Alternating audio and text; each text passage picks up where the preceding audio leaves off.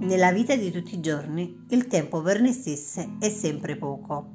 Ogni giorno guardiamo tutorial di trucco e pensiamo, ci proverò, ma la vita di tutti i giorni nessuno la racconta così com'è. C'è chi indossa il rossetto mentre scende le scale, che applica il mascara guardandosi dallo specchietto della propria auto. E poi c'è chi come me si siede dinanzi allo specchio e viene continuamente interrotta. E allora Dobbiamo rinunciarci? Certo che no. Occorre ottimizzare i tempi, pochi prodotti, semplici gesti.